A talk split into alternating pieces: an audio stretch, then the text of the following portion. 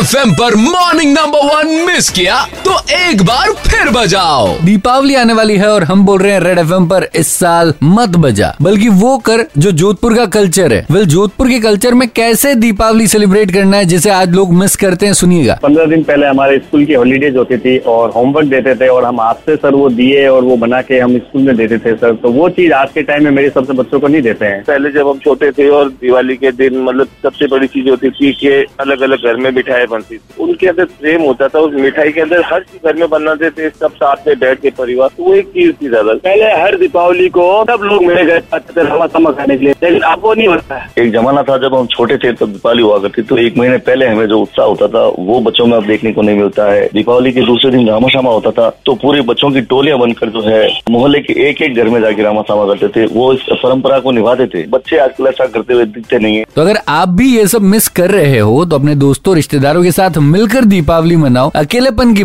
बजाओ। लेकिन पटाखे इस साल मत बजाओ। Red F M morning number one presented by H D paints a symbol of quality